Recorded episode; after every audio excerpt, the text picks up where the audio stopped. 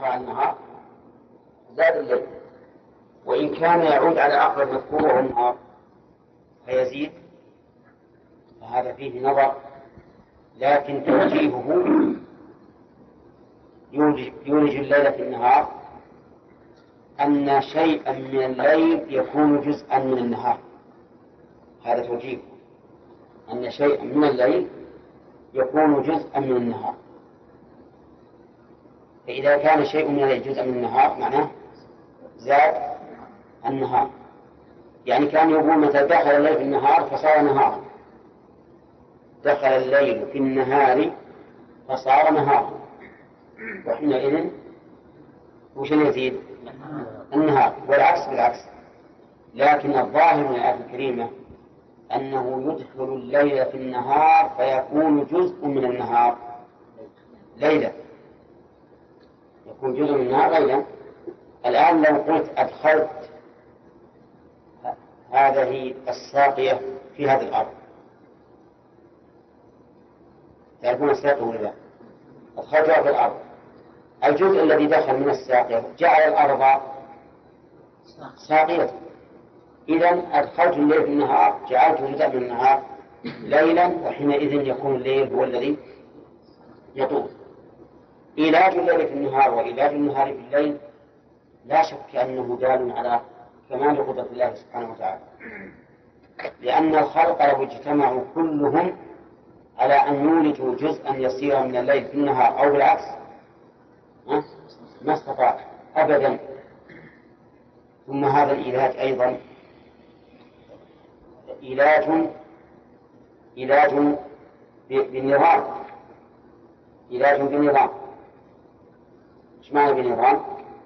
أي أنه يأتي شيئا فشيئا حتى تتكيف طباع البشر لهذا العلاج ما ظنكم لو أنه جاء الليل بنهايته دفعة واحدة يعني مثلا اليوم صار الليل ثمان ساعات وخمس وثلاثين دقيقة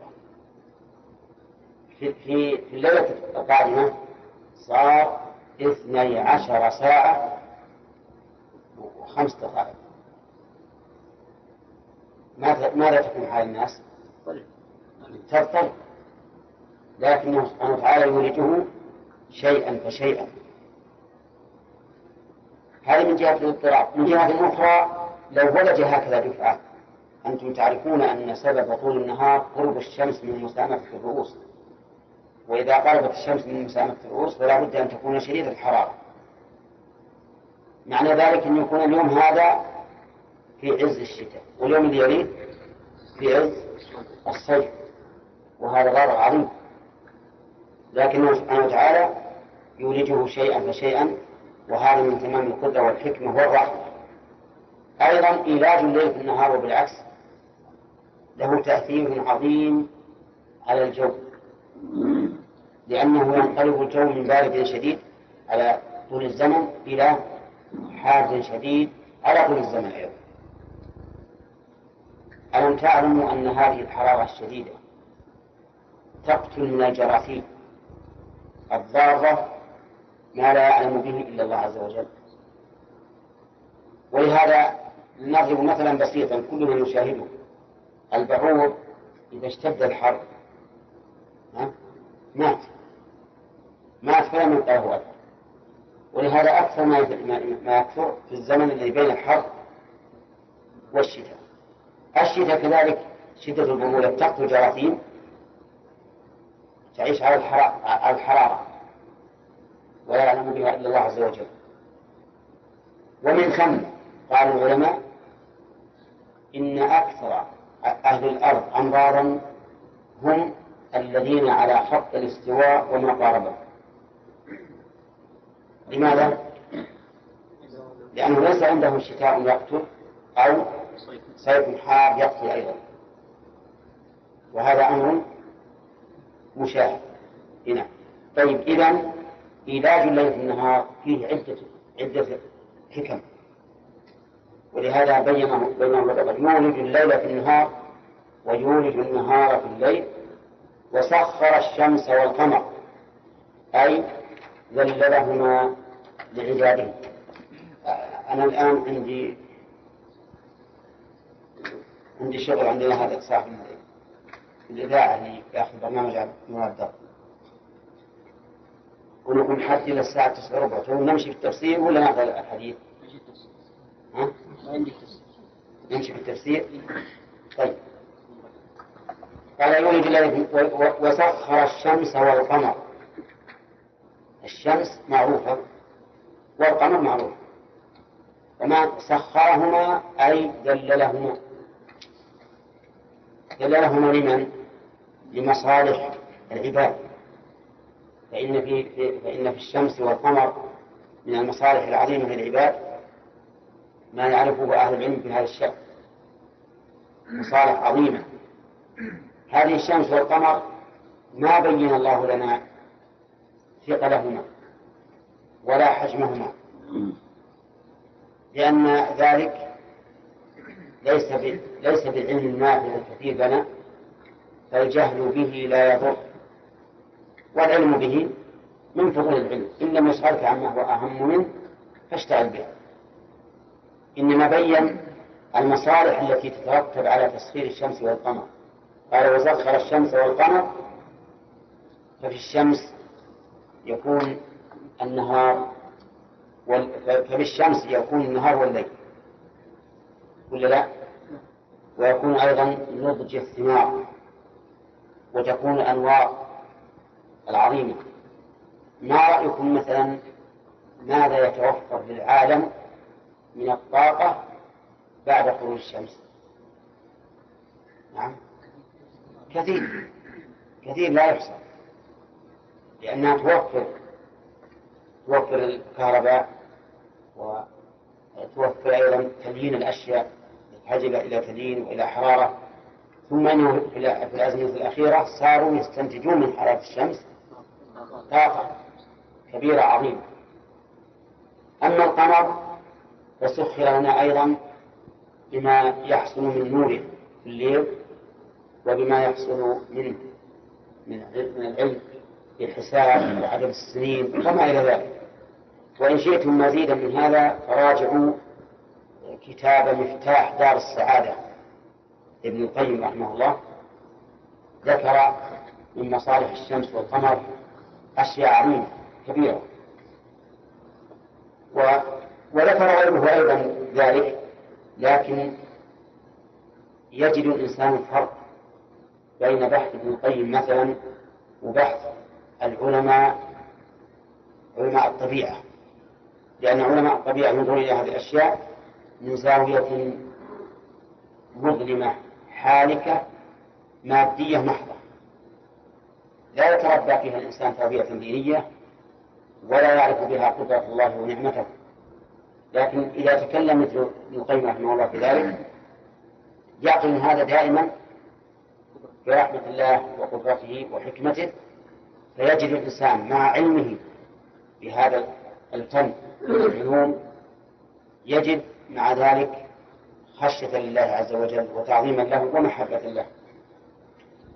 قال كل كل منهما يجري في فلكه لأجل مسمى ويوم القيامة.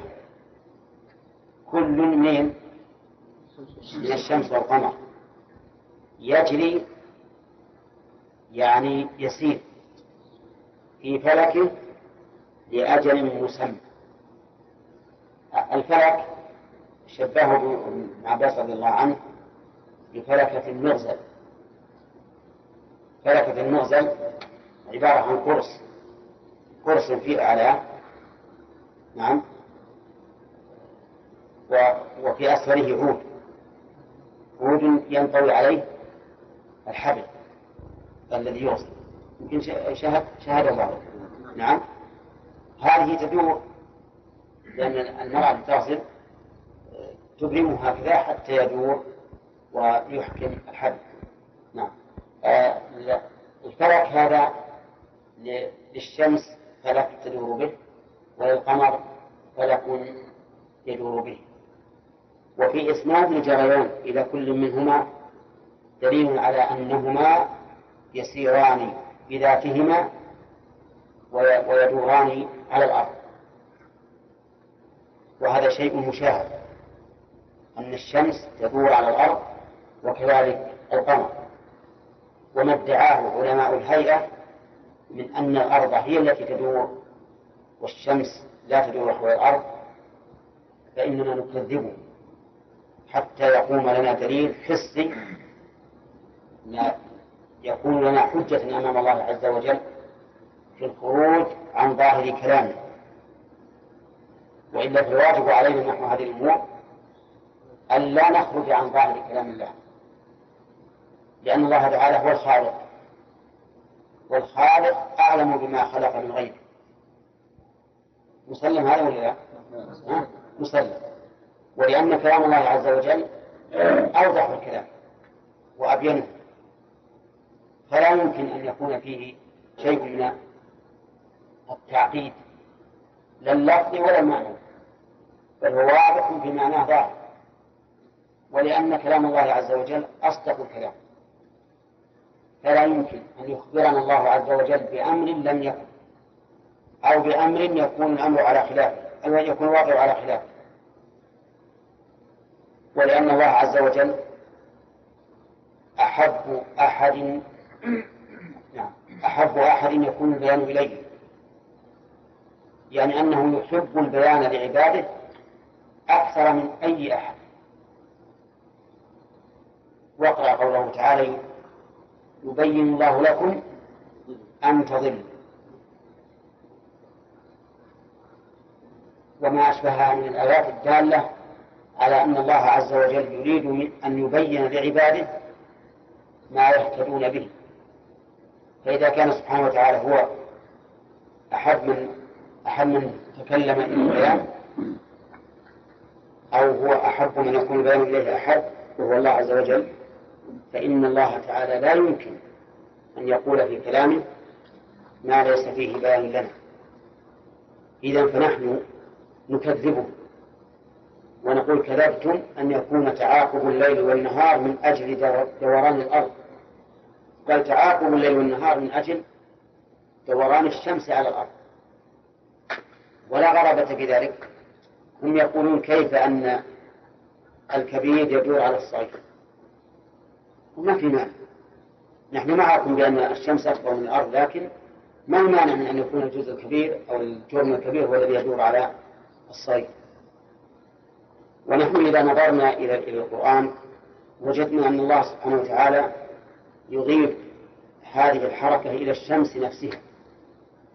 وكذلك إذا إذا نظرنا إلى السنة. ففي القرآن يقول الله تعالى وترى الشمس إذا طلعت تزاوروا عن كهفهم ذات اليمين وإذا غربت تقرضهم ذات الشمال.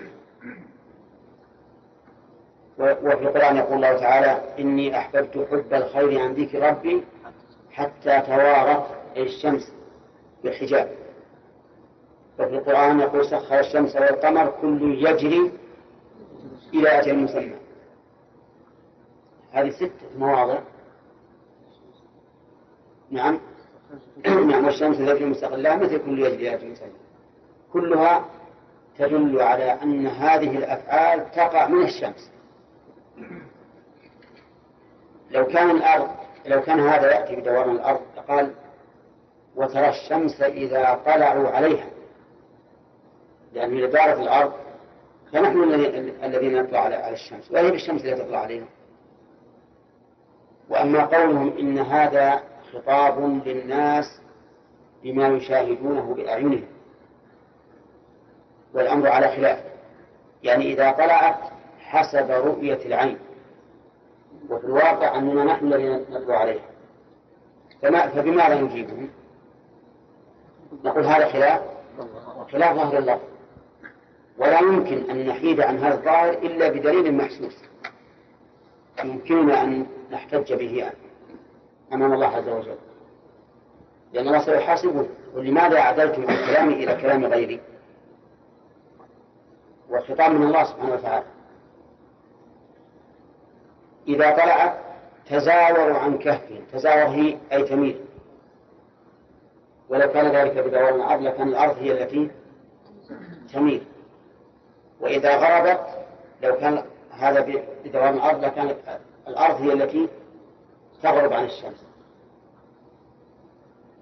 أما في السنة فقد قال النبي صلى الله عليه وسلم لأبي ذر حين غربت الشمس أتدري أين تذهب؟ أتدري أين تذهب؟ أسند الذهاب إليها عندما غربت ولو كانت الأرض هي التي دارت حتى اختفت الشمس. لكان يقول أتدري؟ آه. أين تذهب الأرض؟ مثلا. والحاصل أنه يجب علينا يجب علينا وجوبا أن نأخذ بظاهر القرآن وأن الشمس هي التي تدور على الأرض وأنه بدورانها يحصل اختلاف الليل والنهار. هذا الواجب. ولا يجوز أن نحيد عن هذا أبدا إلا إذا قام الدليل الحسي على خلاف ذلك فإنه حينئذ يتعين التأويل وصرف الكلام عن ظاهره. لأننا نعلم علم اليقين أن القرآن لا يخالف الواقع. أما شيء يقولونه بأوهامهم ويقدرونه فإننا لا نوافقهم على ذلك. ولا يسع المؤمن أن يحيد عن ظاهر كلام الله لمجرد قولهم أبدا. أما مسألة الأرض هل تدور أو ما تدور؟ فنحن نقول لا لا نصدق ولا نكذب. لا نصدق ولا نكذب. فيمكن أن يكون لها دورة ومع ذلك للشمس دورة. هم يقولون إذا أقررتم بدوران الأرض لازمكم أن تقولوا إن الشمس ثابتة. فنقول ليس ذلك بلازم. يمكن يكون للشمس دورة وللأرض دورة أخرى. ولا مانع من ذلك. ولكن مع هذا نقول إن الكلام في دوران الأرض من فضول العلم. الذي لا ينبغي للإنسان أن يضيع وقته به. إلا رجلا يحتاج إلى معرفة ذلك كما يذكر أنهم يحتاجون إليه في الصواريخ الموجهة وما أشبه ذلك مما مما هو معروف عند أهله. فحينئذ إذا احتاج إليه فلا حرج أن يبحث فيه أما إذا لم يحتج إليه فنقول هذا ضياع وقت. وما الفائدة من أن تعلم أنها تدور أو لا تدور؟ احمد الله أن الله جعلها قرارا سواء كانت تدور أو لا تدور. نعم. قال كل يجري لأجل مسمى. يحتمل أن تكون اللام العاقبة أي كل يجري حتى ينتهي إلى هذا الأجل. ويحتمل أن تكون اللام بمعنى إلى كما جاءت به في موضع آخر. كل يجري إلى أجل مسمى. وعلى كل حال فهي تدل على أن لهذا الجريان غاية وهو كذلك. هذه الغاية فسرها المؤلف بقوله يوم القيامة. وقول أجل مسمى أي معين عند من؟ عند الله سبحانه وتعالى. وهو معلوم عنده وليس معلوما عندنا. إذا فهذه الشمس والقمر ليستا أبديتين. نعم ليستا أبديتين أبديتين لكنهما دائبان.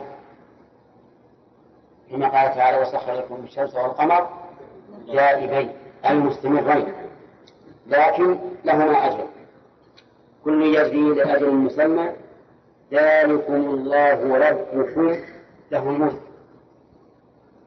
ذلكم المش... الإشارة تعود إلى ما ذكر من التصغير والجريان. انتبه. أقول ذلكم تعود إلى ما ذكر من التصغير والجريان؟ أو تعود إلى إلى الفاعل في قوله سخر. إذا ذلكم المسخر الله. فالمشار إليه الآن مفرد مذكر. والمخاطب جماعة ذكور. وهنا نسأل ماذا يراعى في اسم الإشارة وكاف الخطاب؟ هل يراعى المخاطب أو المشار نقول أما اسم الإشارة فيراعى فيها المشار وأما الكاف فيراعى فيها المخاطب. عرفت؟ فإذا أشرت إلى رجلين مخاطبا جماعة إناث. يا ياسر أشرت إلى ذكرين مخاطبا جماعة إناث ماذا تقول؟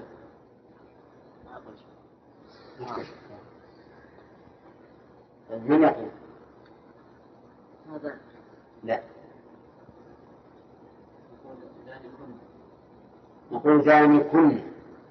ذا ذاني على تخرج ذكرين كنا تخاطب جماعة إناث ذاني كن في القرآن قالت فذلكن الذي يمكن فيه لكن هنا في الآية المشار إليه مفرد مذكر. نعم مشار مفرد مذكر. طيب خاطب جماعة ذكور مشيرا إلى جماعة إناث جوائز خاطب جماعة ذكور مشيرا إلى جماعة إناث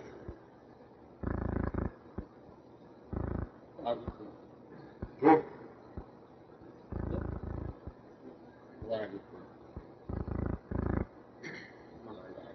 نعم تلكم صح تلكم أو أولئكم طيب يصلح هذا وهذا طيب هل الأفصح في في المخاطب أن يكون الضمير على حسب المخاطب يعني جماعة ذكور إذا كان مخاطب جماعة ذكور جماعة إناث إذا كان مخاطب جماعة إناث مثنى إذا كان مخاطب مثنى مفرد مفتوح إذا كان مخاطب مذكرا مفرد مفتوح إذا كان مخاطب مؤنثا. أو الأفصح أن يكون بلفظ الإفراد دائما. لفظ المذكر نقول في ثلاث لغات. أولا أن يكون باعتبار المخاطب مطلقا هذا واحد. ثانيا أن يكون بالفتح دائما. ثالثا أن يكون بالفتح دائما وهو لمفرد. بالفتح لمفرد. ثالثا أن يكون بالفتح لمفرد في المذكر وبالكسر لمفرد آه، في المؤنث مطلقا. كم هذه؟ ثلاث لغات. متصورين زي ولا طيب. اللغة الأولى وهي المشهورة فصحى.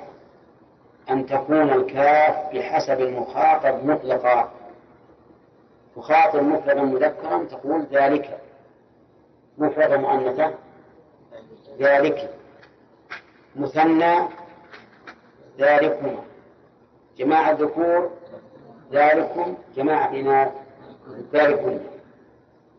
هذا أفصح ثانيا أن تجعله مفردا مفتوحا في المذكر مطلقا. فتقول ذلك سواء كنت تخاطب مفردا أو مثنى أو جمعا لكن بشرط أن يكون مذكرا. وتقول في المؤنث ذلك. سواء كنت تخاطب واحدة أو جماعة أو مثنى الثالث أن تجعله مفتوحا بصيغة المذكر دائما. أيا خاطبت فتقول ذلك سواء كنت تخاطب رجلا أو امرأة جماعة أو مثنى أو مفرد. نعم.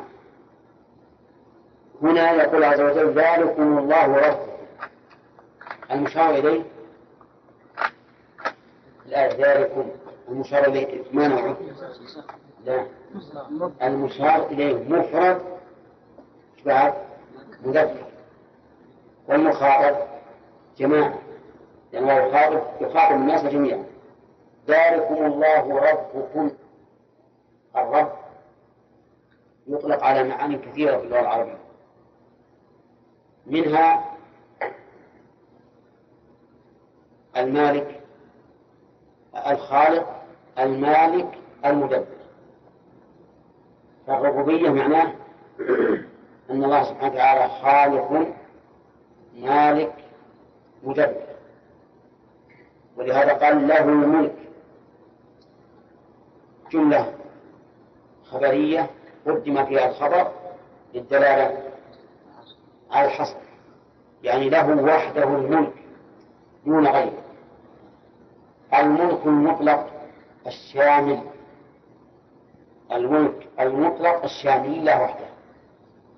ملك الذوات والأعيان وملك التصرف في هذه الأعيان.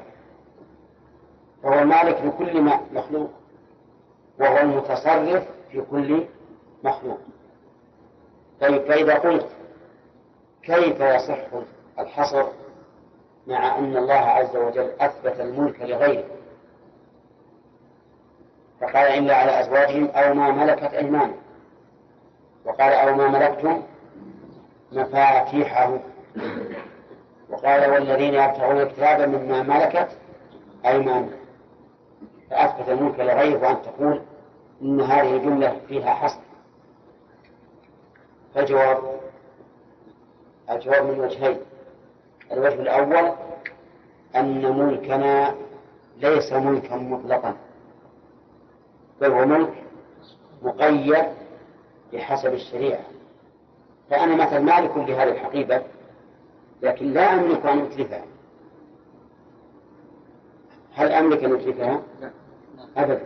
يعني حرام علي أن أتلفها مالك لهذه البعير مثلا. لكن هل أملك أن أعذبها؟ هل أملك أن أشرحها؟ نعم. أنا والله ودي أشرح البعير هذا. ما أملك هذا. إلا بإذن إلا بإذن من الشرع ولهذا لما أذن الشرع بالوسم واسم البعير مع أنه مؤذن لها مؤلم جاز. ولما أذن بإشعار الإبل والبقر في الهدي جاز. تعرفون الإشعار؟ لا ما الإشعار أن يشق السنام يشق السنام في السكين في الهدي حتى يسيل الدم على على الشعر والجلد. وش الفائدة من هذا؟ الفائدة ليعرف أن هذه هدي ولذلك نحن نشعرها الإبل والبقر ونقلد الإبل والبقر والغنم. الغنم ما فيها إشعار فيها تقليد فقط. نعم؟ وكأن ياسر أن يقول ما هو التقليد؟ نعم؟ التقليد أننا آه، نضع عليها قلادة في العنق نعلق فيها النعال النعال القديمة المتقطعة وآذان القرب القرب معروفة. القربة واحدها واحدها قربة. آذان القرب يعني آه، قطع القرب يتعلق بها. نعلقه على هذه البعير أو البقرة أو الشاة. لماذا؟ ليعرف أنها هدي لأن النعال المتقطعة وقطع القرب تدل على إيش؟ على الرثاثة والفقر إشارة إلى أن هذه للفقراء لكن قصدنا أن أن ملكنا نعود إلى الأصل أن ملكنا للشيء مقيد ولا مطلق؟ مقيد مقيد أي نعم ثانيا أنه ملك قاصر. يعني ليس شاملا فأنا مثلا أملك هذه الحقيبة لكن أنت لا تملكها. وأنت تملك هذا الكتاب وأنا لا أملكه. إذا فهو ملك قاصر لا يتعدى. أما ملك الله عز وجل فإنه ملك مطلق يتصرف في ملكه كما يشاء وهو ملك وهو ملك عام شامل. أليس كذلك؟ الله عز وجل ينزل الأمراض وينزل الجروح في مخلوقاته ولا لا؟ عليه الصلاة والسلام يبطل الإنسان يظهر فيه جروح تؤلمه وتزعجه وآلام في أعصابه وفي عظامه لو أن أحدا من المخلوقين أراد أن يفعل ذلك لكان ممنوع ولا يجوز لكن الله عز وجل له أن يفعل ما شاء. لا يسأل عما يفعل وهم يسألون إذا الله هو الرب وهو الذي له الملك. وهذا الملك أيضا شامل للأعيان والذوات وشامل للتصرف فيها ومنه التصرف في الحكم. فالأحكام الشرعية لا تتلقى إلا من إلا من الله عز وجل. ويجب أن نؤمن ونطبق جميع أحكام الله سواء كان ذلك في العبادات أو في المعاملات أو الأحوال. يجب أن نطبق الجميع. فإن قال أحد من الناس العبادة حق الله فهي بيني وبينه ولا أتجاوز ما شرع. والمعاملة حق الإنسان له أن يتجاوز الشرع فيها. فأنا لي أن أعدل عن شريعة الله إلى حكم الطواغيت. يجوز ولا لا؟ انتبه البيع والشراء مو بدين ها؟ لي البيع والشراء العبادة حق الله خاص ما عاد اتصرف فيها. البيع والشراء هي أنا لمصلحته فأي نوع من البيع والشراء يتفق مع المصلحة والكسب؟ فلي أن أفعله ربا غش مكر كل شيء. مش عليكم. منه هذا تصرف لنا. ها؟ المسجد لله والوطن للشعب. نعم أو للجميع ما عليكم؟ منه نقول نقول ذلكم الله ربكم له الملك. ليس لأحد الملك الملك لله عز وجل يتصرف في هذا الملك كما يشاء. حلا وحرمة وإيجابا. ولا أحد يدخل في ذلك. والذي يقول هذا ويعمل بالشرع في العبادات وينكر الشرع في المعاملات نقول إنه كافر. مرتد عن الإسلام. لا يجوز إقراره على هذا الشيء.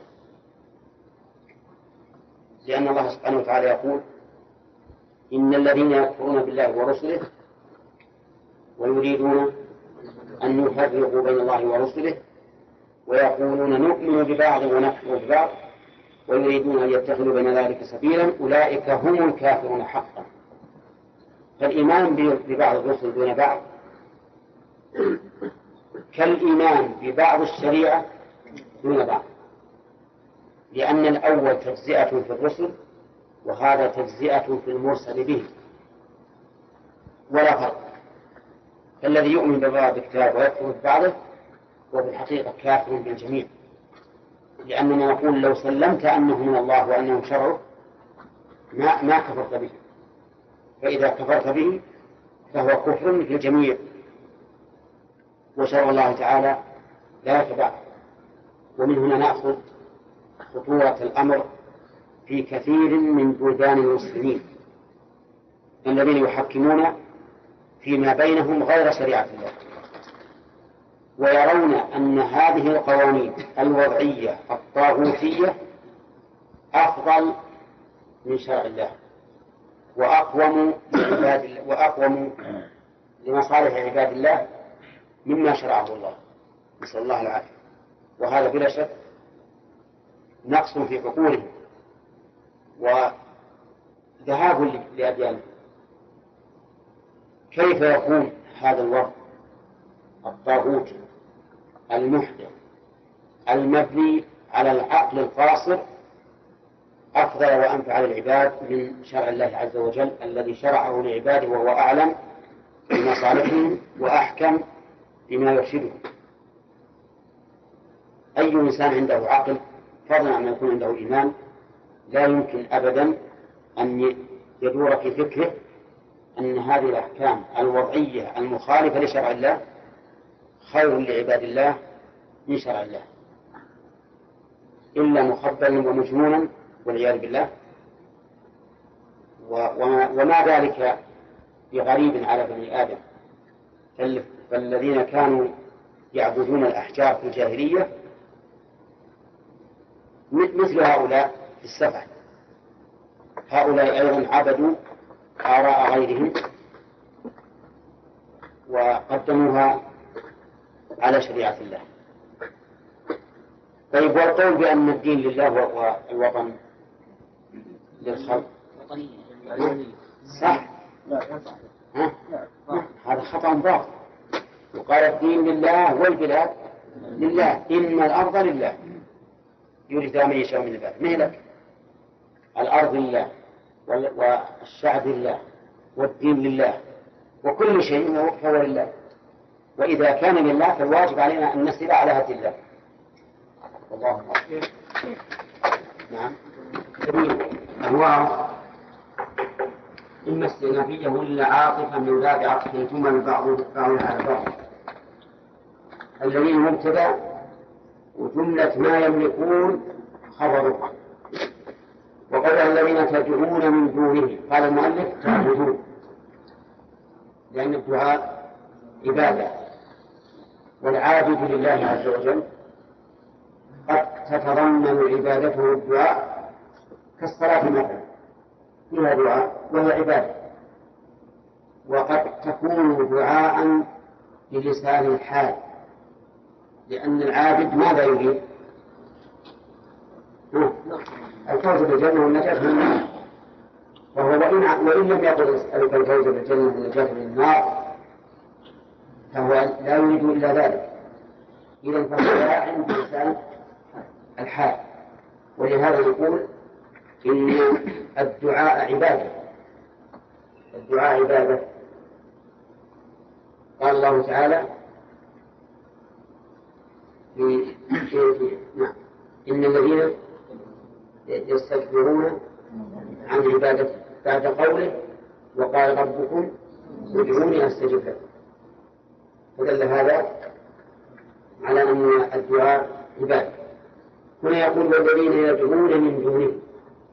قال المؤلف يعبدون. يعبدون إما بالعبادة بالفعل كالركوع للصنم والسجود للصنم والذبح له والنذر له وما أشبه ذلك. أو يدعونه دعاء مسألة. لا دعاء عبادة.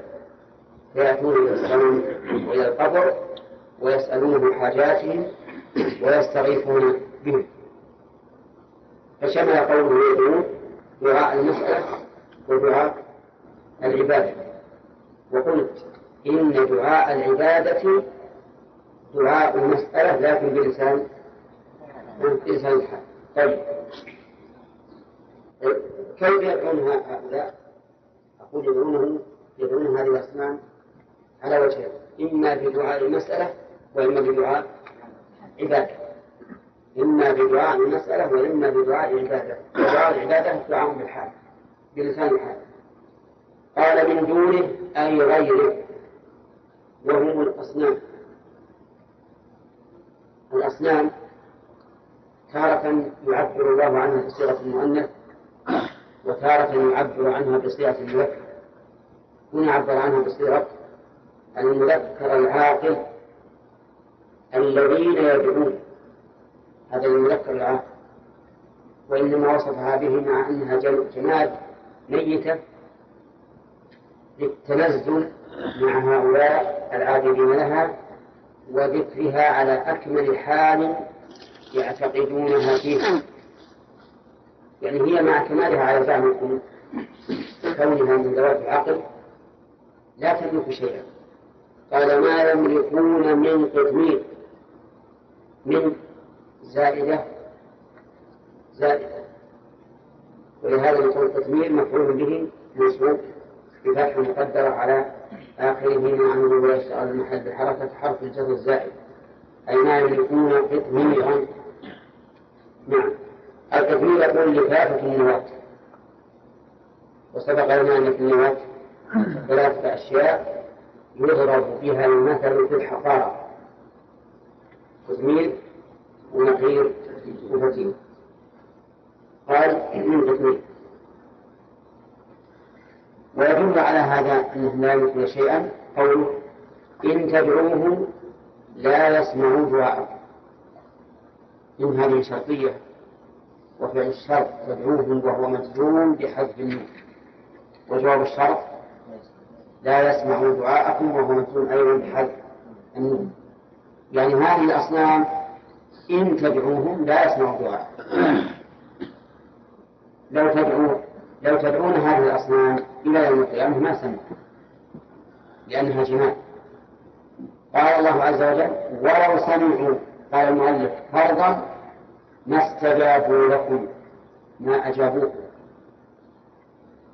يعني لو سمعها لو سمعت هذه الأصنام دعاءكم ما استجابت لكم أي ما أجابتكم سواء كنتم يا لات يا عزى يا مناف يا يعوق يعوق يا يغوث يا نسأل لو سمعت هذا الدعاء هل تجيبكم تقول نعم ماذا تريدون؟ نعم لا, لا. ولا تعطيكم المطلوب أيضا. حتى لو سكتت ما أوصلت المطلوب إليه ولهذا قال ما استجابوا لكم يشمل الاستجابة بالقول. بأن تقول هذه الأقسام نعم. ماذا تريدون والاستجابة بالفعل وهي إيصال المطلوب إلى هؤلاء الطالبين. لا تستجيب لا هذا ولا هذا وقال المؤلف استجابوا لكم أي أجابوا. مثل قوله تعالى فاستجاب لهم ربهم أي أجابهم. نعم. فليستجيبوا لي أي فليجيبوني وأمثال هذا كثير. الاستجابة هنا بمعنى الإجابة أي أن هؤلاء هذه الأصنام لا تجيب. ويوم القيامة زد على ذلك. ويوم القيامة يكفرون بشرككم بإشراككم إياهم مع الله أي يتبرؤون منكم ومن عبادتكم إياهم. إذا انتفع عنها إجابة الدعاء. ومع ذلك ليتهم سلموا شرا يوم القيامة في هذا الموقف العظيم المشهور يكفرون بشيء ويتبرؤون منه.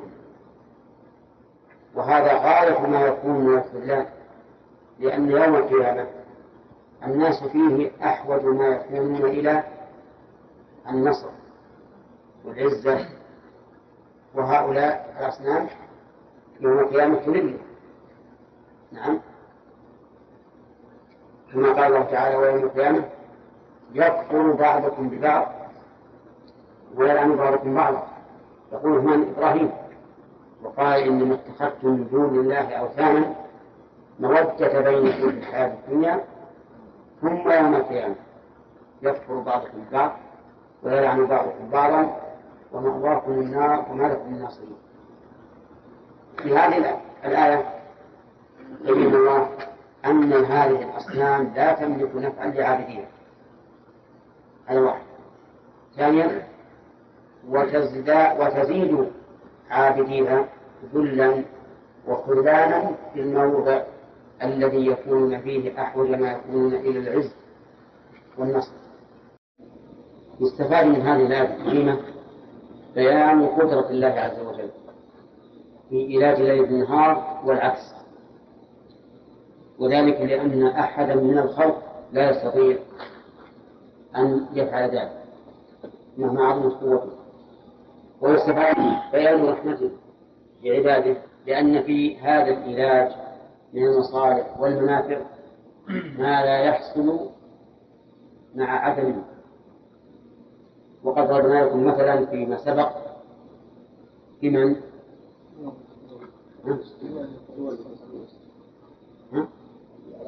أي نعم الذين على خط الاستواء الذين لا يزيد عندهم النهار والليل ماذا يكون عندهم من الأمراض والفتور في الأجسام وعدم النشاط؟ ومن فوائدها أيضا نعمة الله عز وجل بتسخيره الشمس والقمر لمخالفة العباد. وسخر الشمس والقمر. ومنها أيضا بيان هذه الآية العظيمة بل هاتين الآيتين العظيمتين آيات وهما الشمس والقمر والليل أيضا والنهار. قال الله تعالى ومن آياته الليل والنهار والشمس والقمر. وظهور الآيات فيهما واضح لما فيهما من تمام الحكمة والقدرة والرحمة. ومن فوائد الآية الكريمة أن الشمس والقمر يجريان أي يسيران ففيها رد على أرباب الهيئة الجديدة الذين يدعون أن الشمس والقمر لا يسيران على لا, يجريان على الأرض ولا يدوران عليها ونحن قلنا إنه يجب علينا أن نتمسك بهذا الظاهر ما لم إيش؟ ما لم نجد دليلا يقينيا يدل على أن هذا الظاهر غير مراد وحينئذ لنا مساغ في مخالفة هذا الظاهر. ومن فوائد الآية الكريمة أن كل شيء مضبوط ومحكم ومقدر في أجل محدود لا يزيد عليه ولا يتأخر لقوله لأجل مسمى. لأجل مسمى طيب هذا الأجل الذي تسير عليه الشمس والقمر هل يقول مالك أنه يوم القيامة؟ ويمكن أن نجعله معا. فنقول يسيران إلى أجل مسمى حتى في الفلك. فمثلا الشمس تنزل على مدار الجبل كأيام الشتاء. ثم تتنقل منه شيئا فشيئا إلى أن تصل إلى مدار السرطان. لا يمكن أن تتجاوز هذا ولا هذا. لأنها تسير إلى أجل معين كل يوم محدد. مكان الطلوع وزمان الطلوع. وهذا لا شك أنه سير إلى أجل مسمى. نعم. ومن فوائد الآية الكريمة أيضا أن فاعل هذه الأشياء هو الله. لقوله ذلكم الله ربكم. ولا يستطيع أحد أن يفعل ذلك.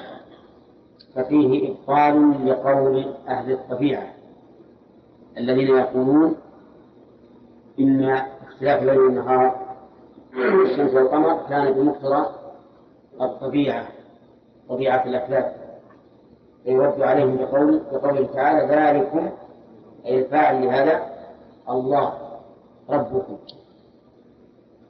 ومن فوائدها أيضا عموم ملك الله لكل شيء. وقوله الملك وأي هنا للعموم. وضابط أي التي للعموم. أن يحل محلها كل. فإذا صح أن يحل محلها كل فهي للعموم. إن الإنسان خسر اجعل بدل ألف إن كل إنسان خسر خلق الإنسان ضعيفا اجعل بدلها كل. خلق كل إنسان ضعيفا. فإذا كانت ألف يحل محلها كل فهي للعموم. وهنا له الملك هل يصح أن يحل محلها كل؟ نعم نقول له كل ملك ومن فوائدها أيضا اختصاص الله تعالى بالملك لقوله له الملك حيث قدم الخبر وحقه التأخير وقد ذكرنا في أثناء التفسير الجمع بين هذه الآية وبين إثبات الملك لغير الله. وبينا أنه لا تعارض بينهم. لأن الملك لله له شأن والملك للآدميين له شأن آخر. ومن فوائد الآية الكريمة أن ما يدعى من دون الله لا يجلب خيرا لداعيه بأي وجه من الوجوه لأن الله نفى عنه كل طريق يمكن أن يصل به الخير أو يندفع به الضرر. قال لا يسمع دعاء ولو سمعوا ما استجابوا له. هذا فيه انتفاء الخير. وعدم إزالة الضرر والشر. زد على ذلك أنه يوم القيامة يكفرون بشرك هؤلاء. وهذا ضرر أعظم. ومن فوائد الآية الكريمة النداء الواضح على سفه هؤلاء المشركين. وجهه أنهم يدعون ما لا يسمع دعاء. يدعون ما لو سمع دعاءهم على الفرض والتقدير لم يستجب له قال الله تعالى ومن أضل ممن يدعو من دون الله من لا يستجيب له إلى يوم القيامة له دعاء رافض من أضل يعني لا أحد أضل.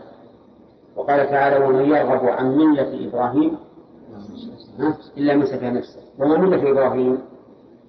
استمع إليها. ثم أوحينا إليك أن اتبع ملة إبراهيم حنيفا وما كان من المشركين.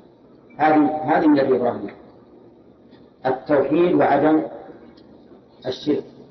هؤلاء سفه يدعون ما لا ما لا يستجيب ولا ينفع بل يضر. طيب.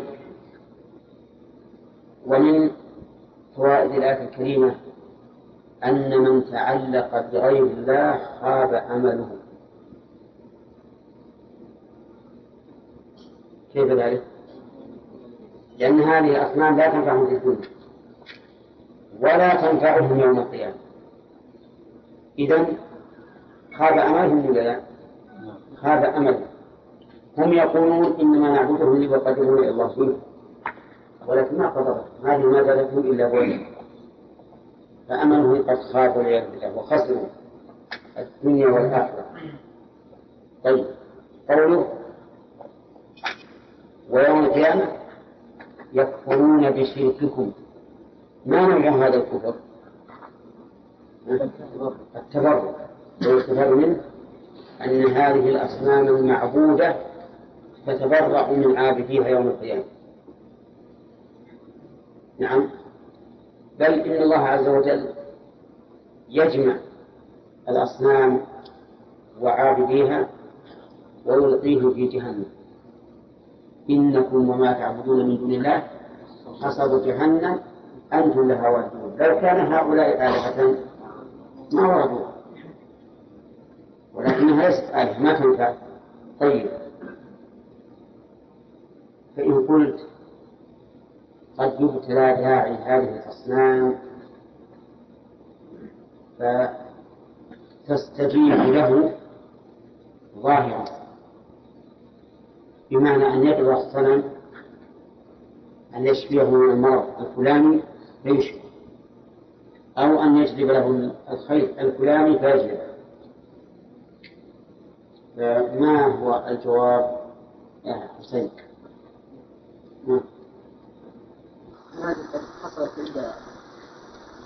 قد دعاء لا به. يعني الدعاء ما أفاد. لكن الله عز وجل جعل هذا الشيء يقع عند دعائه امتحانا هذا هؤلاء العابدين نعم. ومن فوائد الآية الكريمة إثبات البعث. لقوله ويوم القيامة يكفرون بشرك ومنها إثبات ربوبية الله سبحانه وتعالى؟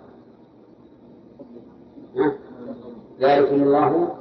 ربكم ومنها أيضا إثبات علم الله وإحاطته بكل شيء. لقوله ولا ينبئك مثل خبير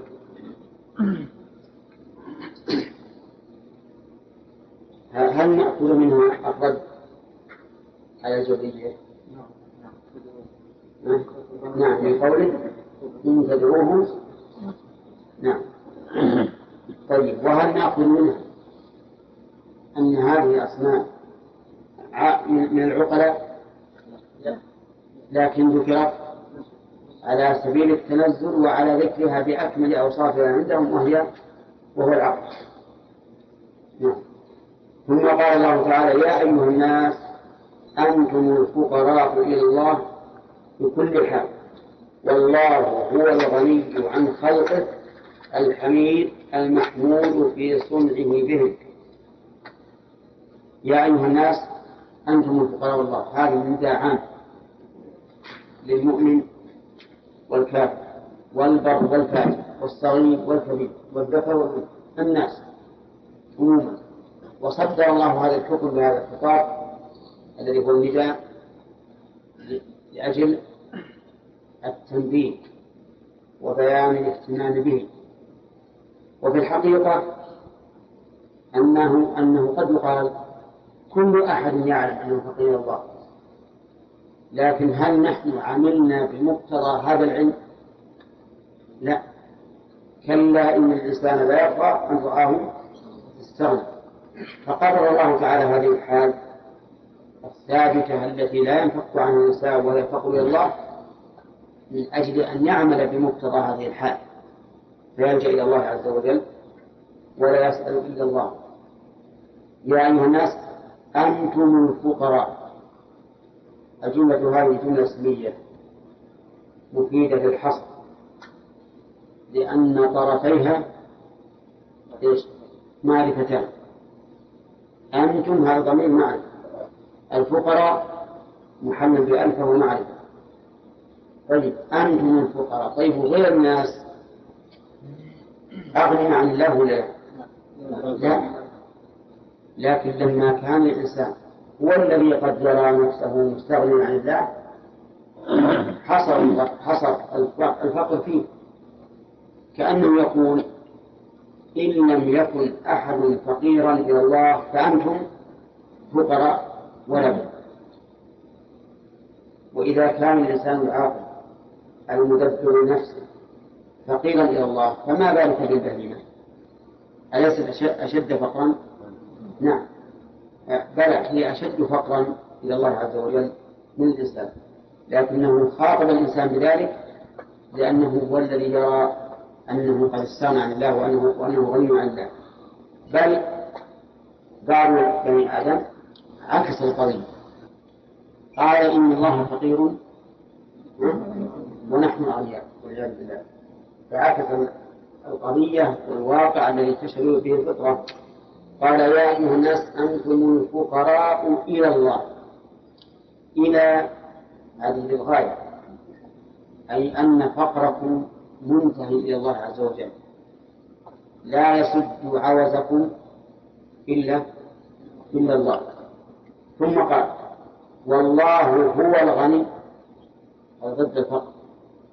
والغني أي المستغني عن غيره. كما قال الله تعالى في في سورة التغابن فكفروا وتولوا واستغنى الله. فالله عز وجل ذو الغنى الواسع. ومع ذلك فإن غنى مقرون بحمده. ولهذا قال الغني الحميد. فهو غني يحمد على غناه لأنه يجود به على غيره لكن بنو آدم قد يكون الإنسان منهم غنيا ولكن ليس حميدا فإذا كان غنيا وتسلط بغناه على غيره وفخر به على الناس ولم يقم بما يجب عليه صار غنيا إيش؟ حميدا ولا لا؟ غير حميد.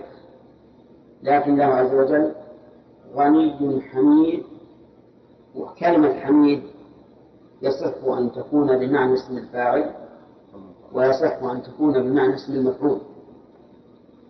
اسم الفاعل لأنه سبحانه وتعالى حامد يحمد من عباده كل من يستحق الحمد منه.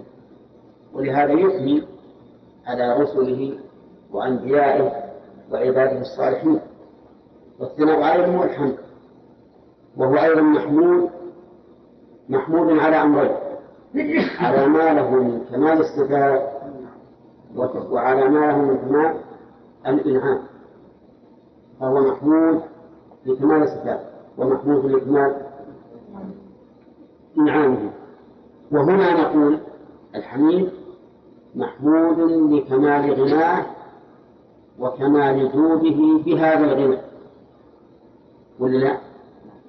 لأنه ليس كل غني يكون محمودا بقدر ما عنده من الغنى لكن الله عز وجل غني حميد وقول والله هو الغني الحميد هو مبتدأ ها؟ إيش؟ ضمير فصل ضمير فصل وضمير الفصل له ثلاث فوائد يا باشا نعم. له ثلاث فوائد. الحصر. وش معنى الحصر؟ اشرح لي هذه؟ الله الله سبحانه وتعالى ليس غيره الله هو لا غير. كما إذا قلت زيد هو الفاضل يعني لا غير. طيب هذا واحد. هذه فائدة. الفائدة الثانية؟ نعم. يفصل بين الخبر والصفة. نعم. الفصل بين الخبر والصفة يعني التمييز بينهم ثالث التوكيد. قلت زيد هو القائم فهو أوكل من قولك زيد قائم هذا في التوكيد. ففائدته إذن فوائده ثلاث والله هو الحميد ثم قال إن يشأ يذهبكم. جملة الشرطية فعل الشرط يشأ يذهب جوابه جواب الشرط يذهبكم يعني بالإهلاك ويأتي بخلق جديد. يأتي. غريبا تكون مقصورة وهي فعل المضارع. نعم.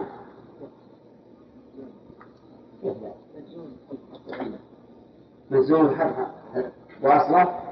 يأتي لكن حذفت الياء. لأنها معطوفة على مجزوم يذهبكم وقول يأتي بخلق جديد بدلكم. بخلق أي بمخلوق. أي بمخلوق. بدليل قوله ويأتي. أي بمخلوق جديد. فهذا مصدر أريد به ها اسم المفعول. أي بمخلوق. كقوله عليه الصلاة والسلام من عمل عملا ليس عليه أمرنا فهو رد. وكقوله تعالى هذا خلق الله فأروني ماذا خلق الذين من دونه خلق أي مخلوق. وقد يراد بالخلق المصدر كما في قوله على له الخلق والأمر.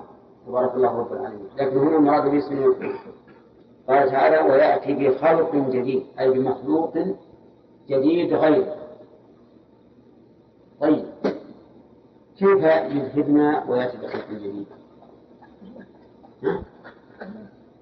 طيب إذا أهلكنا من أين يأتي الخلق الجديد؟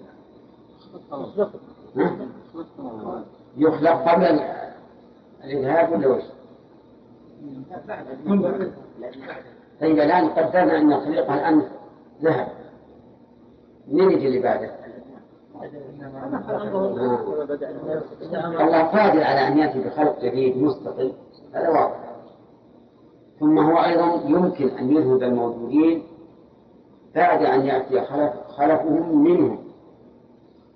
ولا يكون نشأ الصغار يعتبر خلقا جديدا بالنسبة للكبار الذين هلكوا. وهذا كما قيل في بني إسرائيل. لما امتنعوا عن دخول الأرض المقدسة وقالوا إن فيها قوم جبارين. ابتلاهم الله عز وجل. وقال إنها محرمة عليهم أربعين سنة يتيمون في الأرض. وضاعوا ما بين مصر والشام مسيرة شهر جلسوا فيه أربعين سنة. ما اهتدوا إلى الطريق. تائهين. قال بعض العلماء ولا سيما المعاصرون منهم لأجل أن يفنى ذلك الجيل المتغطرس الذليل ويأتي جيل ناشئ في الصحراء قوي يريد أن يدخل البلاد المقدسة. لأنه ماشي في الصحراء يريد يريد مدن فعنده قوة وإرادة تؤهله إلى دخول تلك الأرض. لأن الجيل الأول المتغاطرس المعاند هني في هذه المسألة هكذا قال بعض العلماء سيما المعاصرون منهم قالوا من الحكمة في أن الله تعالى ضربهم بهذا الدين لأجل أن يفهم الكبار ويستجد الصغار الله أعلم. إنما الله عز وجل قادر على أن يمحو الناس ويذهبهم ويأتي بخلق جديد إما خلق مستقل مستقل أو من ذرية هؤلاء. أو يحيي من في هذا الأرض مثلا يحيي من في هذه الأرض. ويأتي آخرون يحتلون الأرض. ولا لا؟ لها ثلاثة وجوه الآن. إما خلق جديد مستقل وإما ذرية القوم الذين ذهبوا وإما قوم آخرون يأتون من بلاد أخرى ويحلون محل هؤلاء الذين ذهبوا. كما قال تعالى وإن تتولوا يستبدل قوم غيركم ثم لا يكونوا أمثالكم. قول ما ذلك؟ هذه ما إجازية لتمام شروط عمله لأن اسم هذا وخبرها عزيز. لكن دخل على خبرها الباء الزائدة في الإعراب وما ذلك؟ أي إذهابكم وإتيان عبد الله بخلق جديد. ما ذلك؟ على الله بعزيز الله يظن متعلق بعزيز. مقدم عليه. وقوله بعزيز قال المؤلف شديد. والصواب عزيز بمعنى ممتنع. بمعنى ممتنع نعم؟ لأن عز تأتي بمعنى امتنع كما مر عليه. وتأتي بمعنى غلب. وتأتي بمعنى قهر. وغلب وقهر معناهما تأتي بمعنى العزة وقدر طيب. هنا بعزيز أي بممتنع. والمؤلف رحمه الله قال بشديد لأن الشديد في حد ذاته ممتنع لقوته. وصلابته. إذا لم يكن عزيزا على الله فهو سهل. وعليه فنقول إن هذه الصفة من الصفات السلبية التي نصف الله تعالى بها مع إثبات كما بها. فنقول وما ذلك على الله بعزيز لكمال سهولته عليه. نعم فهو أمر هين عليه سبحانه وتعالى يجيب هؤلاء ويأتي ببدنه قال الله تبارك وتعالى وإن تتولوا يستبدل قوم غيركم ثم لا يكونوا أمثالكم ثم قال الله عز وجل مبينا. نعم. طيب الفوائد يا أيها الناس أنتم الفقراء إلى الله. والله هو الغني الحميد. لا لست بالفوائد أنت ما ترون من نستعمل عادتنا كم فوائد الدرس الثاني؟ أحسن. أحسن من غير يقطع يعني الشر يا شيخ قد أنت في وسط آية. نعم. أثناء الكتابة يسأل عن في وسط الآية ثم نكتب الفوائد السابقة ثم نكتب الآية يصير يتذكر بتلخبط كيف؟ شلون؟ يعني قد تقف في وسط ولا تزر وسط آية ولا تزر وزر وزر أخرى. نعم. قد تقف في وسط الآية. زين وإذا جاء الدرس القادم يعني شرحت الفوائد السابقة. فتكون الآية هذه نصفين. نقف في وسطها ثم نكتب الفوائد ثم نكتب تماما. ها، تسوون هذا؟ هذا هو قال يقع كثير لكن بس مشكلة ولو يخلص صفحات للفوائد وصفحات أقول لو يخلص صفحات للفوائد وصفحات للشرح أحسن يجب الفوائد إلا بعد الشرح إذا يجب الشرح الفوائد إذا وقفت في وسط الآية وجدت الجاي تتم الايه ثم تبدا الفوائد جميعا. أبا بالله أيام اي صحيح. لكن تجينا قضية الليل والله أنا أنا رأيي إن الرجل يقرا في ال- اولا من الآية- الاشرطه والتسجيل ومن جهة الكتاب ان الشرح يمشي. أنا ما إجمع ثلاث آيات أربع آيات شرحهم وبعدين ما يستفاد من هذه الآية. من هذه الآيات. ما يمكن؟ يمكن. اكتب كل الشرح. نعم إلى ان نقف عليه يمكن ما يستفاد من هذه الآية من هذه الآية من الآية الأولى يستفاد كذا وكذا. قال الله تعالى: ولا تزر وازرة وزر أخرى. لما بين سبحانه وتعالى ما يقول إليه أمر هؤلاء الكفار وهدد من خرج عن طاعته لأنه قادر على أن يجيبهم ويأتي بخير جديد ذكر براءة غير الوازنين من من الوازنين. يعني أن شرك هؤلاء المشركين لا يؤثر على أولئك المؤمنين الموحدين قال ولا تزر قال المؤلف نفس وازرة آثمة. ولا تزر وازرة وزر أخرى. وازرة أفاد المؤلف بتقدير نفس وازرة صفة لموصوف محدود تقديره نفس. وقوله وازرة أي آثمة. وهل المراد آثمة بالفعل أو أنها من ذوات الوزن والإثم وهو المكلف أي البالغ العاقل يعني أن من يكون أهلا بأن يأثم إذا فعل لا يتحمل إثم غيره. ويكون فائدة من ذكر الوازرة أن الصغير مثلا لا يتحمل إثما لا له ولا لغيره.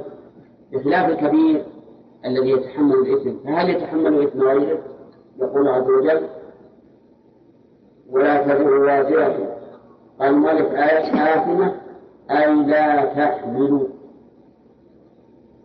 هذا كلمة تزر فسره المؤلف بقوله أي لا تحمل. وهذا تفسير بالمراد لا بالمعنى المطابق لللفظ لأن المعنى المطابق لللفظ في كذب أي تأثم إذ أن الوزر هو الإثم. ولكن مر علينا كثيرا أن تفسير القرآن قد يراد به التفسير المطابق لللفظ قد يراد به التفسير بالمعنى المراد لا المضاد لللفظ أي لا تحمل وزر نفس أخرى. أفادنا أيضا بقول وزر نفس أن أخرى صفة لموصوف محذوف تقول نفس.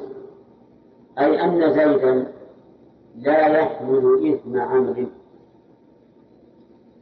وهندا لا تحمل وزر فاطمة مثلا. واضح؟ كل يحمل وزرا قال الله تعالى مبين ذلك في جملة تعتبر قاعدة كل نفس بما كسبت رهينة. كل امرئ بما كسب رهينة. أما من لم يكسب شيئا فليس عليه من من إثم الآخر الآخرين شيئا ولا يعارض هذا قول النبي صلى الله عليه وسلم من سن في الإسلام سنة سيئة فعليه وزرها ووزر من عمل بها إلى يوم القيامة. لأن سنه إياه يعتبر وزرا لأنه هو الذي شق الطريق لها ومهد السبل. فلهذا كان عليه وزرها ووزر من عمل بها إلى يوم القيامة. فالآية هنا لا تنافي الحديث. قال وإن تدع مثقلة إلى حملها لا يحمل منه شيء.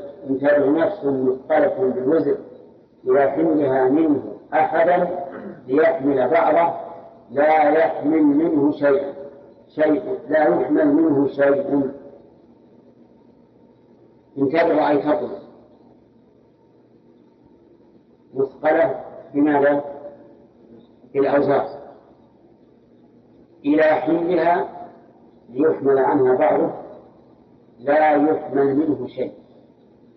وجملة لا يحمل كما تعرفون؟ جواب الشرط الشرط قول إن تدعو وهو مجزوم بحذف الواو وضم قبل عليه ولا يحمل هذا هو جواب الشرط وشيء نائب فاعل يعني أنه كما أن الغيب لا يحمل عن الغيب وزرة فإنه حتى وإن دعي واستنجد ليحمل أو يخفف عن الواجب شيئا لم يكن ذلك. في الدنيا ربما يؤخذ الإنسان بجريرة غيره.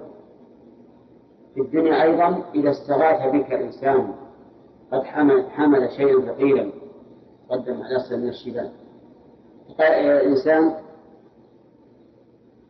حمل شيئا ثقيلا. هل تنجده ولا لا؟ نعم تنجده.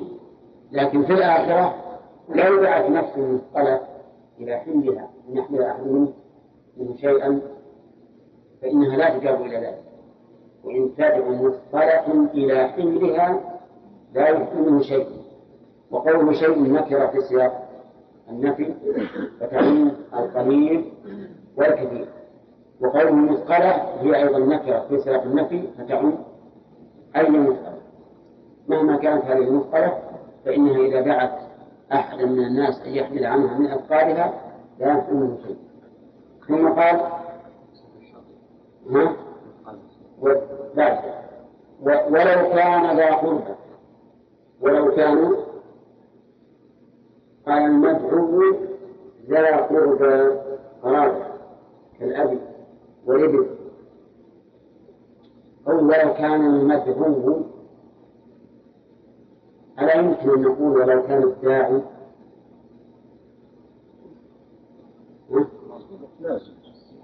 يمكن. لكن متلازمة.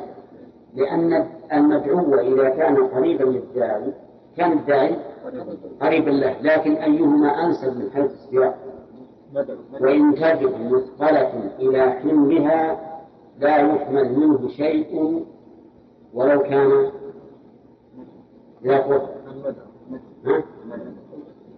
لكن يقول إن تدعو مثقلة المذكور من الداعي وإن تدعو مثقلة إلى حملها لا يحمل منه شيء ولو كان ذا قرب نقول المدعو أقرب. لأنه لو كان المراد الداعي لكان والله أعلم الأنسب أن نقول ولو كانت ذا قرب. يبقى إن تدعو مثقلة ومعلوم أن ضمير المؤنث ولا مجازا يكون ضمير المؤنث ولو كان مجازا يكون؟ يكون مؤنثا يا إخوان.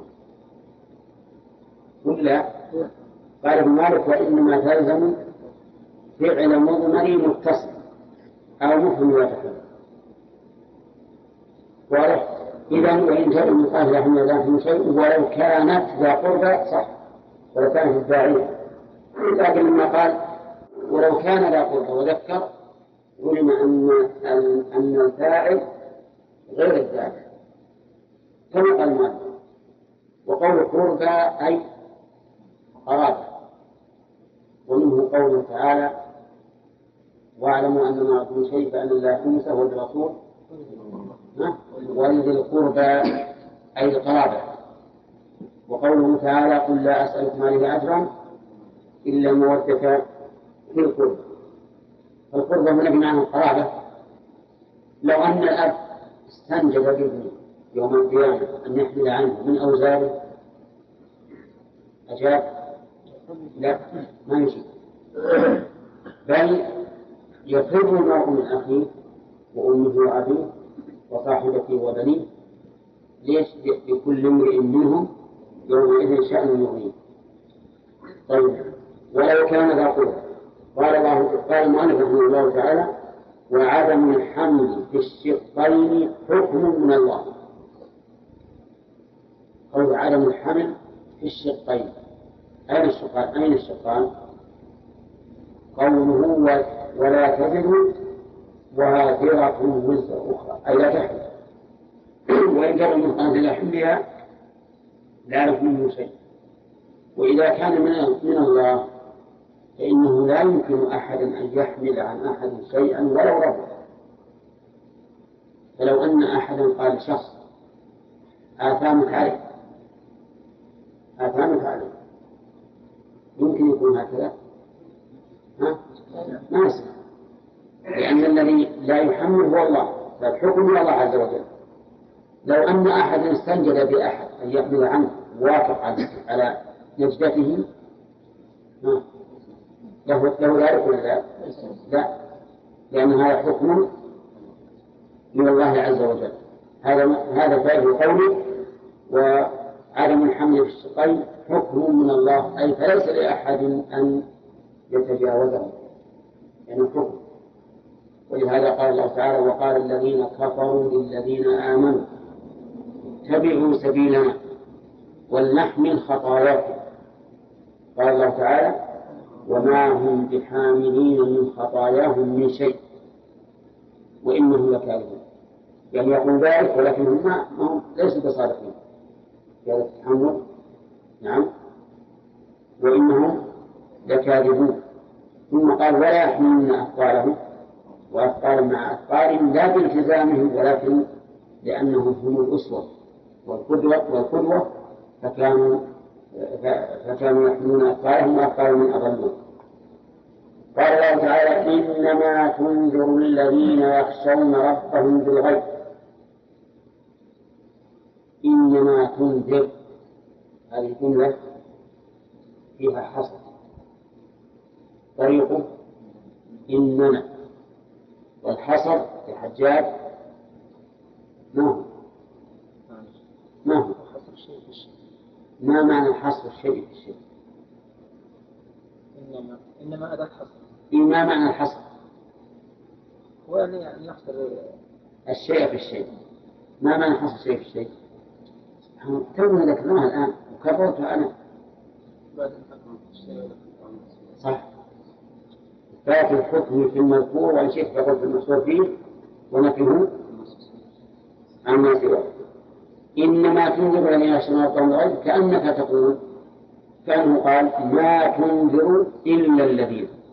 ما تنذر إلا الذين يخشون ربهم. وتنذر من الإنذار وهو الإعلام المقرون بالتخويف. هذا الإنذار الإعلام المقرون بالتخويف. وإن شئت فقل الإعلام المراد به التخويف. لأنه قد لا يقرأ لكن يعرف من هيئة الكلام والصياح مثلا أنه بالتخويف. فمنذر الجيش يقول وصباحا بس فيعرف الناس أن هذا إنذار للجيش إذا الإنذار معناه الإعلام المراد بالتحريك النبي عليه الصلاة والسلام يقول لا إنما تنذر الذين يخشون ربهم الغيب وقول يخشون ربهم. الخشية هي الخوف. النابع عن تعظيم المخلوق والعلم به. خوف هي الخشية هي الخوف إيش؟ النابع عن تعظيم المخوف والعلم به. قال الله تعالى إنما يخشى الله من عباده العلماء. وقولنا إنه الخوف النابع عن تعظيم المخوف لأنه آه، نعم ليشمل من كان خائفا ولو كان هو قويا. يعني معناه القوي قد يخاف منه أقوى فتكون هذه خشية. فإن خاف الضعيف من قوي فهو خوف. ولهذا نقول إن الخشية أعظم من الخوف. قال الله تعالى إنما يخشى الله من عباده العلماء. وقول إنما الذين يخشون ربهم أي يخافون. خوفا نابعا من تعظيمهم له مع علمهم بما يستحق بأنه يستحق للتعظيم وقوله يخشون ربهم بالغيب الغيب ضد الشاهد والمعنون أن يخافونه وما رأوه. فأفاد المؤلف بالغيب أفادنا أن قوله بالغيب حال من المفعول به. حال من المفعول به. أي يخشون ربهم حال كونهم غائبا عنهم لم يروا. هذا أحد الوجهين في الآية. الوجه الثاني يخشون ربهم حال كونهم غائبين عن غيره. حال كونهم غائبين عن غيره. فيكون أجرمه حالا من من الفاعل من الفاعل لأن من الناس من يظهر خشية الله أمام الناس لكنه إذا غاب عن الناس نعم لم يخشى الله. هل يمدح هذا على خشيته؟ لا لأنه مرائي لكن الذي يخشى ربه بالغيب. نعم. هذا هو الذي يمدح فإن قلت هل يمكن أن تحمل الآية على المعنيين؟ ويكون هؤلاء الذين مدحهم الله يخشون الله لأنهم مع أنهم لم يروا. يخشون الله في حال الغيبة عن الناس. فالجواب نعم. الجواب نعم. وهذا من بلاغة القرآن. أن يعبر بتعبير صالح لمعنيين لا يتنافيان. فهؤلاء القوم يخشون الله تعالى وهم لم يروا ولكنهم يخشونه كأنهم يرونه. لأنهم يخشونه في الغيب والشهادة. وقد قال النبي عليه الصلاة والسلام الإحسان أن تعبد الله كأنك تراه فإن لم تراه فإنه يراك. وقوله إنما تنذر الذين يخشون ربهم بالغيب لا ينافي أنه منذر لجميع الناس. إنا أرسلناك بالحق بشيرا ونذيرا. إن أنت إلا نذير. وما أشبه ذلك من الآيات الدالة على عموم إنذاره. لماذا؟ لأن المراد بالإنذار هنا الإنذار النافع. أي إنما يؤثر إنذارك في الذين يخشون ربهم بالغيب. أما من لا يخشى الله بالغيب فإنه وإن أنذر لا ينتفع بالإنذار ولهذا قال المؤلف رحمه الله مشيرا إلى ذلك لأنهم المنتفعون بالإنذار. لأنهم أي الذين يخشون ربهم بالغيب المنتفعون بالإنذار. فلهذا خص الإنذار به. إذا الحصر هنا حصر الإنذار الذي يخشون ربهم بالغيب المراد به حصر الانتفاع به أو حصر نفعه. إنما يكون لمن؟ يخشى ربهم بالغيب أما من لا يخشى الله فإن هذا لا ينفع. إن الذين حقت عليهم كلمة ربك لا يؤمنون. ولو جاءتهم كل آية حتى يروا العذاب الأليم. نعم. نعم. نعم. قال الله تعالى ولا تزر وما ذلك على الله بعزيز. آه، ما معنى هذا مشرف وما ذلك الله بعزيز أي يمكن. صح. أي أنه سهل كان يسلكون طيب. قوله وما ذلك على بعزيز من أي صفات؟ فهد؟ نعم.